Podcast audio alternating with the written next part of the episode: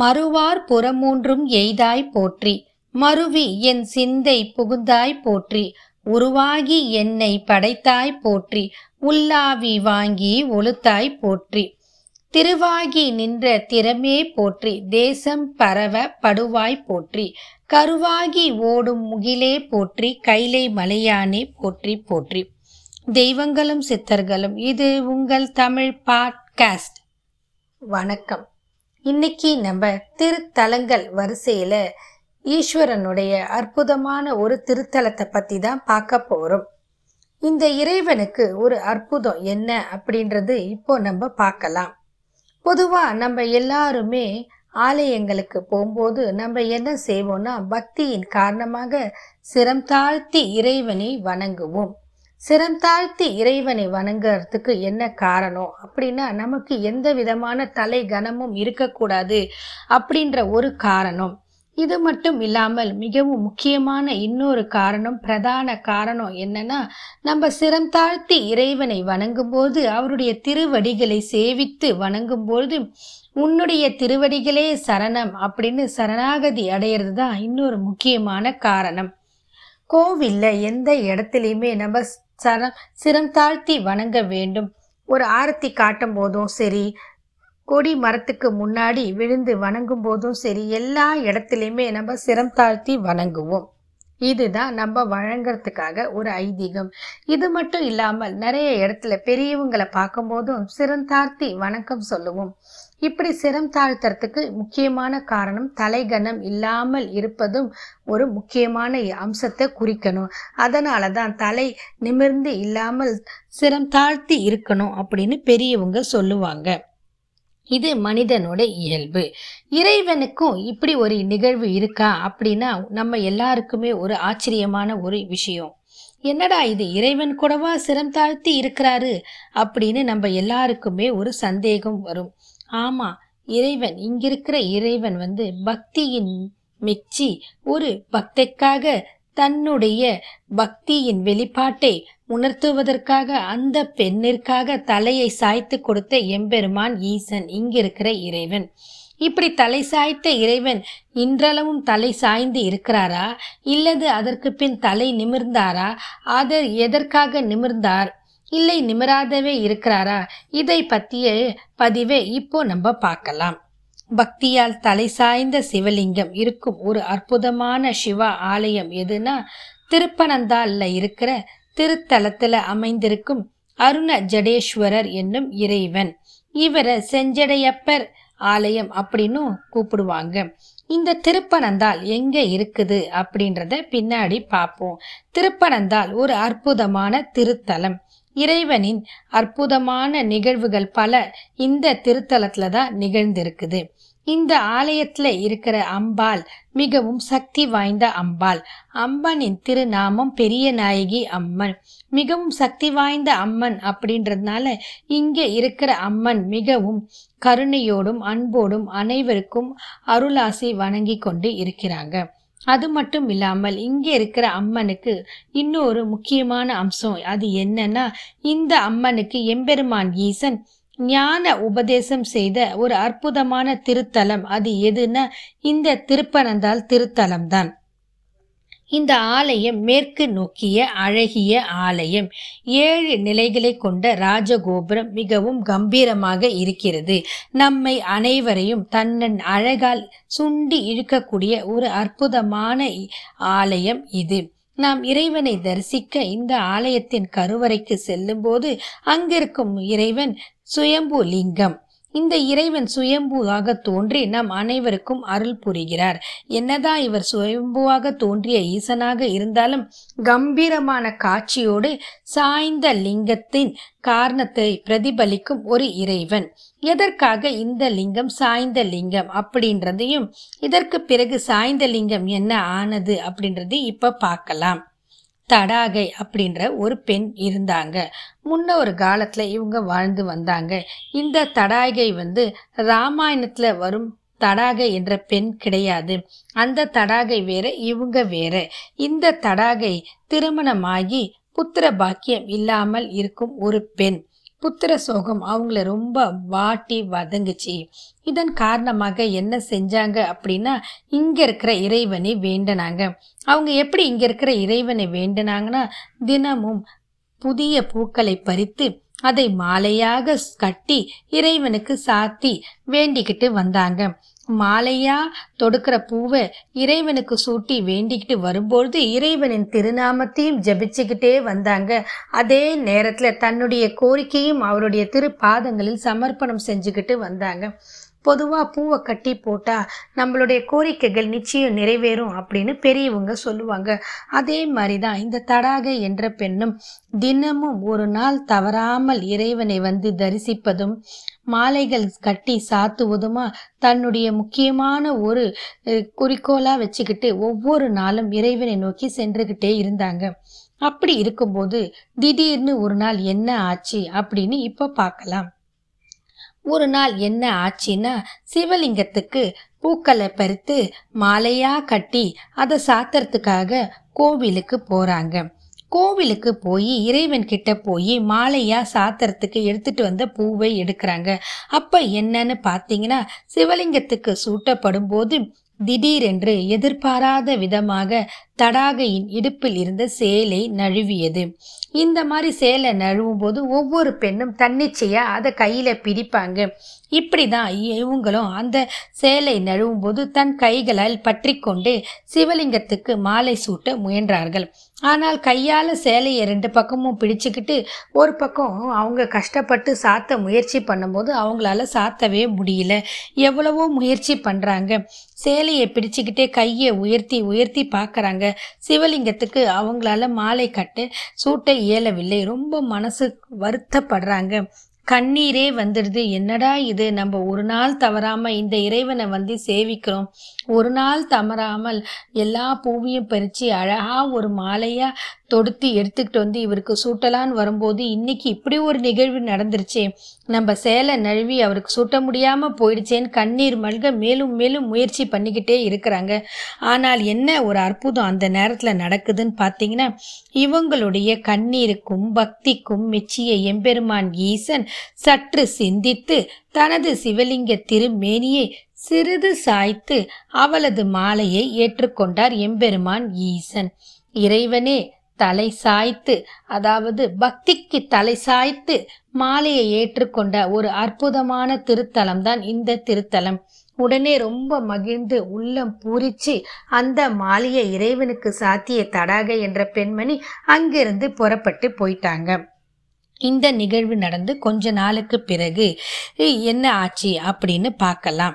தடாகையின் மகிழ்வால் இறைவன் ரொம்ப மகிழ்ந்து போனாரு. தடாகையோட எண்ணத்துக்கு மெச்சி அவளுக்கு குழந்தை பேரும் உண்டாகியது. அதன் பின்னர் சாய்ந்தே இருந்தார் எம்பெருமான் ஈசன். சாய்ந்து இருந்த இந்த சிவலிங்கத்தை நிமிர்ந்ததா? நிமிர்த்தப்பட்டதா? அப்படின்றத இப்ப பார்க்கலாம். அறுபத்தி மூன்று நாயன்மார்களில் குங்கிலிய கலிய நாயன்மார் என்ற ஒருவர் இருந்தார். அவர் வந்து இங்கே இருக்கிற இறைவனுடைய கோவிலுக்கு வந்து இந்த இறைவனை வழிபடணும் அப்படின்னு எண்ணி இந்த ஆலயத்துக்கு வராரு. அப்படி வரும்போது இந்த இறைவனை தரிசனம் செய்கிறாரு இதற்கு முன்னாடி அவர் இங்கே வந்து செய்யும்போது அவர் என்ன கேள்விப்படுறார்னா இந்த கோவிலில் இருக்கிற சிவலிங்கம் சாய்ந்து இருப்பதை கண்டு பார்த்தார். இதற்கு பெரும் முயற்சி எடுத்த சோழ மன்னன் என்னென்னமோ செய்து பார்த்தார். இந்த இருக்கிற சோழ மன்னன் இங்கே சிவலிங்கத்தை நிமிர்த்துறதுக்காக தன்னுடைய படை வீரர்கள் யானை குதிரை இப்படி எல்லாத்தையுமே கொண்டு எவ்வளவோ முயற்சி செஞ்சு பார்க்கறாரு. சாய்ந்திருந்த சிவலிங்கத்தை கட்டி இழுத்து என்னென்னவோ பண்ணி பார்த்தாரு. ஆனா ஒன்று கூட பலன் கொடுக்கவில்லை. காரணம் இறைவனின் எண்ணம் இருந்தாலே ஒழிய சாய்ந்த திருமேனி நிமிராது. அன்னைக்கும் அவருடைய எண்ணம் இருந்தது அவருடைய கருணை இருந்தது. அவர் மனம் வைத்ததால் தான் அந்த தடாகை என்ற பெண்மணிக்கு சாய்ந்து கொடுத்த எம்பெருமான் ஈசன் இன்று ஏனோ என்ன காரணமோ இந்த சோழ மன்னனுக்கு இடம் கொடுக்கவில்லை. அதனால சோழ மன்னன் எடுத்த எல்லா முயற்சியும் தோல்வியில்தான் முடிந்தது. இறைவன் சாய்ந்த நிலையிலேயே தான் இருந்தார். எப்படி பார்த்தாலும் சற்று கூட அசைந்து கொடுக்க முடியவில்லை.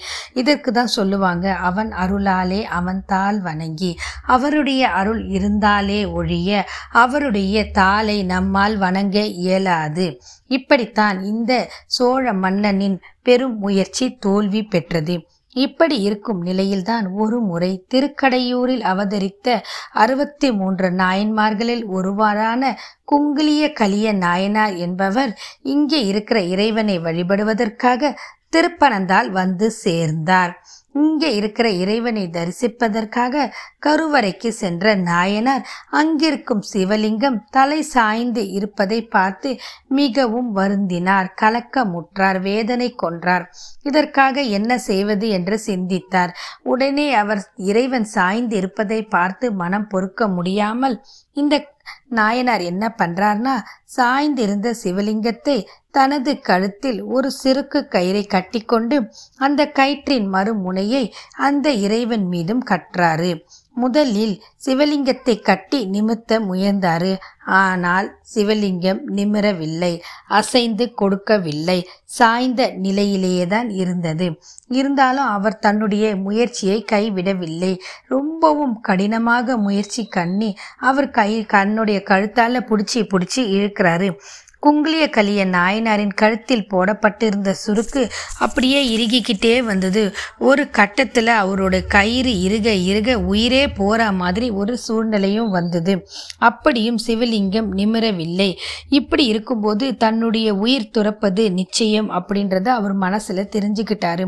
தான் உயிரே போனாலும் பரவாயில்லை அப்படின்ற நிலை வந்தவுடன் குங்கிலிய கலிய நாயனார் விடவும் இல்லை. இறைவனை பார்த்து மிகவும் கண்ணீர் மல்க மன்றாடி அவருடைய திருநாமத்தை அதாவது சிவாய நம என்ற திருநாமத்தை மந்திரத்தை ஜபித்தவாறே இறைவனின் மனதை எண்ணிக்கொண்டு எம்பெருமான் ஈசனை தன்னில் இதயத்தில் நிறுத்தி கொண்டு சிவாய நம சிவாய நம என்று உச்சரித்தபடியே தன்னுடைய பலம் முழுவதையும் கொண்டு அந்த சிவலிங்கத்தை கட் கயிற்றால் கட்டி இழுத்தார். என்ன ஒரு ஆச்சரியம் அற்புதம். அதுவரை நிமிராத அசையாத சிவலிங்கம் நிமிர்ந்தது. இதற்கு காரணம் என்ன? நாயன்மா நாயனாரின் பலமா? இல்லை. நாயனாரின் பலத்துக்காக இறைவன் அசையவில்லை. பலத்துக்காக அசைய வேண்டும் என்றால் யானையின் பலத்தை விடவா? மனிதனின் பலம்? அவர் பலத்திற்காக அசையவில்லை. அவர் பக்திக்காக அசைந்து கொடுத்தார். சோழனிடம் கண்டது அவர் பலத்தையே தவிர இங்கு நாயனாரிடம் கண்டது அவர் பக்தியின் பலம் பக்தியின் பலத்தின் காரணமாக நிமிர்ந்து கொடுத்தார். அன்று தடாகைக்காக சாய்ந்த எம்பெருமான் ஈசன் இன்று குங்கிலிய கலிய நாயனருக்காக நிமிர்ந்து அற்புத காட்சி கொடுத்தார்.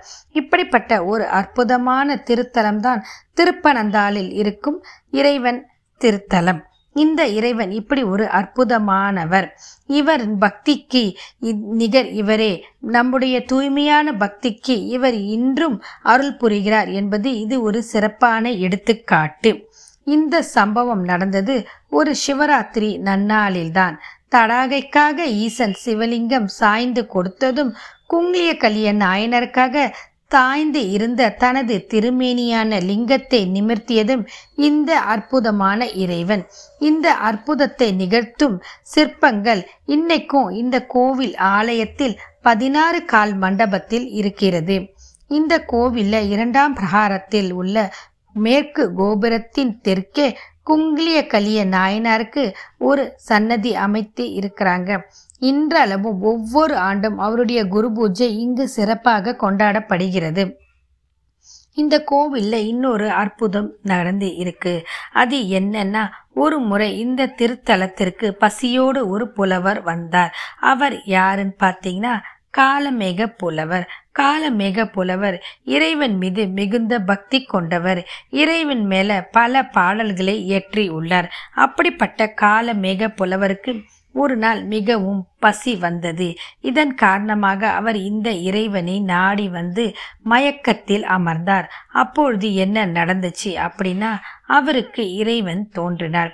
இறைவன் எந்த ரூபத்தில் தோன்றினார்னா சிவாச்சாரியார் ரூபத்தில் வந்த இறைவன் அவருக்கு அன்னம் அளித்து அவருடைய பசியை ஆற்றியுள்ளார் இப்படி ஒரு அற்புதமாக நிகழ்வு இந்த கோவிலில் நடந்து இருக்குது இதனை கவி காலமேகம் அவருடைய பாடலில் போற்றி பாடியுள்ளார். இதுவே இந்த இறைவனின் ஒரு சிறப்பான அம்சம். இதன் காரணமாக இங்கே இருக்கும் ஈசனை வழிபட்டால் வாழ்க்கையில் வறுமை பஞ்சம் பசி பட்டினி இது எதுவுமே நமக்கு இருக்காது. இந்த இறைவனின் கருணையால் பசியின்றி வாழலாம் அப்படின்றது இந்த கோவிலோட முக்கியமான ஒரு அம்சம். இவரை வழிபடுபவருக்கு வறுமை நீங்கும். பஞ்சம் இருக்காது. வாழ்வில் என்றுமே அன்னத்திற்கு குறை வராது. மேலும் இந்த கோவில்ல இன்னொரு அற்புதமான சம்பவம்.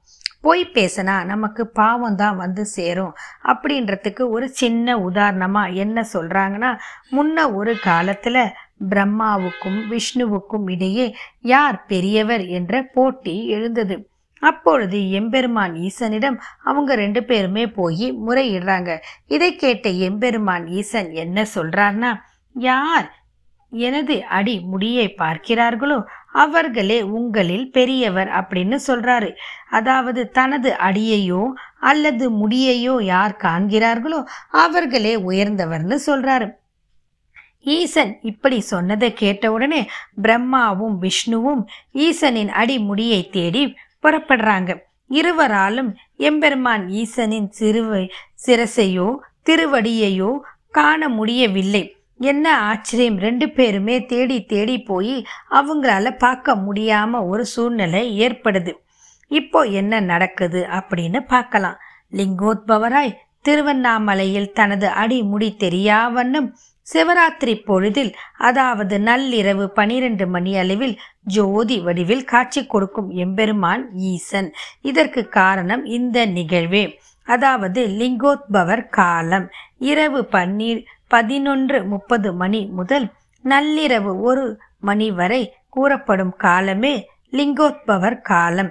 இந்த காலத்தில் சிவராத்திரி நன்னாளில் விரதம் இருக்கும் அனைவரும் கோவிலுக்கு சென்று இந்த நேரத்தில் இறைவனை வழிபட்டால் நன்மைகள் பல பெருகும் என்பது நம்பிக்கை. இப்படி ஒரு சூழ்நிலையில கண்டிப்பாக சிவாலயங்களுக்கு செல்ல வேண்டும். இப்போ நம்ம முன்ன பார்த்த மகாவிஷ்ணுவும் பிரம்மாவும் என்ன ஆனாங்க அப்படின்னு இப்போ பார்க்கலாம். மகாவிஷ்ணுவாலவும் பிரம்மாவாலவும் எம்பெருமான் ஈசனின் திருமுடியை அதாவது அடி முடி ரெண்டையுமே காண முடியவில்லை. பிரம்மா என்ன சொல்கிறாரு மகாவிஷ்ணு என்ன சொல்கிறாருன்னு இப்போ பார்ப்போம் மகாவிஷ்ணு என்ன சொல்கிறாருன்னா தனது தோல்வியை ஒப்புக்கொண்டார் இறைவனிடம். ஆனால் பிரம்ம தேவர் தன்னுடைய தோல்வியை ஒப்புக்கொள்ளவில்லை.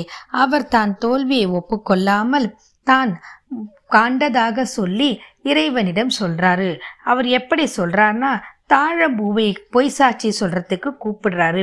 தாழம்பூவை பொய் சாட்சி கூற வைத்து பொய்யுரைத்தார். இதனை அறிந்த எம்பெருமான் ஈசன் மிகவும் கோபம் கொண்டார்.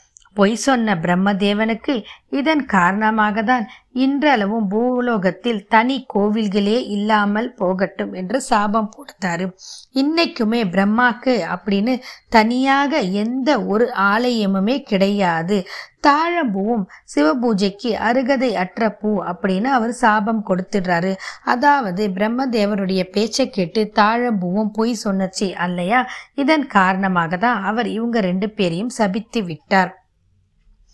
இப்படி சாபனை பெற்ற பிரம்மதேவர் பிறகு தன்னுடைய தவறை உணர்ந்து ஈசனிடம் சாப விமோச்சனம் கேட்டார்.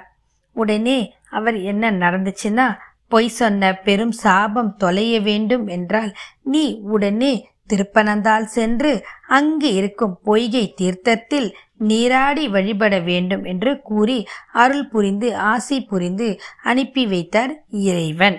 இதனை கேட்ட பிரம்மாவும் அவ்வாறே செய்ய பொய் சொன்னதனால் ஏற்பட்ட பாவமும் மற்ற குற்றங்களும் அவரை விட்டு அகன்றன. இப்படி இருக்கும்போது அகம் மகிழ்ந்த பிரம்மதேவர் இந்த தலத்தில் இருக்கும் அருண ஜடேஸ்வரருக்கு சித்திரை மாதத்தில் பெருவிழா ஒன்றை நடத்த முடிவு செய்து அதை சிறப்பாகவும் நடத்தி வைக்கிறார். இன்றளவும் இந்த ஊர்ல சித்திர பெருவிழா சிறப்பா நடைபெறுகிறது. இதை யாரு நடத்துறாங்க? ஒவ்வொரு ஆண்டும் இந்த தளத்துல யார் இந்த சித்திர பெருவிழாவை நடத்துறாங்க அப்படின்னு கேட்டா நம்ம எல்லாருக்குமே ஒரு ஆச்சரியம் வரும். காரணம் இன்னைக்கும் அந்த திருத்தலத்துல பிரம்மதேவரே வந்து முன்னின்று இந்த திருவிழாவை சிறப்பாக நடத்தி ஆகதான் ஐதீகம். இதன் காரணமாக பிரம்மதேவர் மிகவும் மகிழ்ச்சி அடைந்ததாகவும் சொல்றாங்க. அப்படிப்பட்ட ஒரு சிறப்பான அற்புதமான ஆலயம் இந்த திருப்பனந்தால் சிவன் ஆலயம். பிரம்மதேவன் நீராடி சாப விமோச்சனம் பெற்ற தீர்த்தம் பொய்கை தீர்த்தம். இப்பொழுது அது பிரம்ம தீர்த்தம் என்று அழைக்கப்படுகிறது. இதன் காரணமாக இந்த பிரம்ம தீர்த்தத்தில் நாம் நீராடினா நம்மளுடைய சாப விமோச்சனம் நிவர்த்தி பெறும் அப்படின்னு சொல்றாங்க. ஆவணி மாத அமாவாசையில் பிரம்ம சாப்ப நிவர்த்தி தீர்த்தவாரி அப்படின்னு ஒரு சிறப்பான விழா இந்த கோவிலில் இன்னைக்கும் நடைபெறுகிறது. இந்த நேரத்தில் அங்கே இருக்கிற தீர்த்தத்தில் நம்ம நீராடனா பொய்கை குளத்தில் இருக்கிற தீர்த்தத்தில் நீராடனா நம்மளுடைய சாப்பம் நிவர்த்தி பெறுது. அது மட்டும் இல்லாமல் தாழம்பூ பொய் சாட்சி சொன்னதால் அதற்கும் பாவம் உண்டானது. திருப்பனந்தாளில் ஈசன் தாழம்பூவுக்கு சாப விமோச்சனம் கொடுத்ததாக ஒரு தல வரலாறு சொல்றாங்க. அதுவும் சிவராத்திரியின் மூன்றாம் ஜாப பூஜையில் தான் தாழம்பூவை பூஜைக்காக ஏற்றுக்கொள்ளப்படுவதாகவும் இறைவன் உரைத்ததாக சொல்றாங்க. அது எங்க நடந்ததுன்னா இந்த திருத்தலத்துல தான் நடந்தது. இதன் காரணமாக இன்றளவும் அனைத்து சிவாலயங்களிலும் மூன்றாம் கால பூஜையின் போது தாழம்பூ இறைவனுக்கு சாத்தப்படுது. அப்படி ஒரு விசேஷமான அம்சம் பெற்ற இந்த திருத்தலம். இந்த திருத்தலத்தோட விருட்சம் என்னன்னு பார்த்தா பனை மரம் இத்தல ஈசனையும் அம்பாலையும் வழிபட்டு வந்தால் கல்வி வேள்விகளில் மிகவும் சிறந்து விளங்கலாம். காரணம் இங்கிருக்கிற இறைவன் இங்கிருக்கிற அம்பாளுக்கு ஞான உபதேசம் செய்த ஒரு அற்புதமான திருத்தலம்.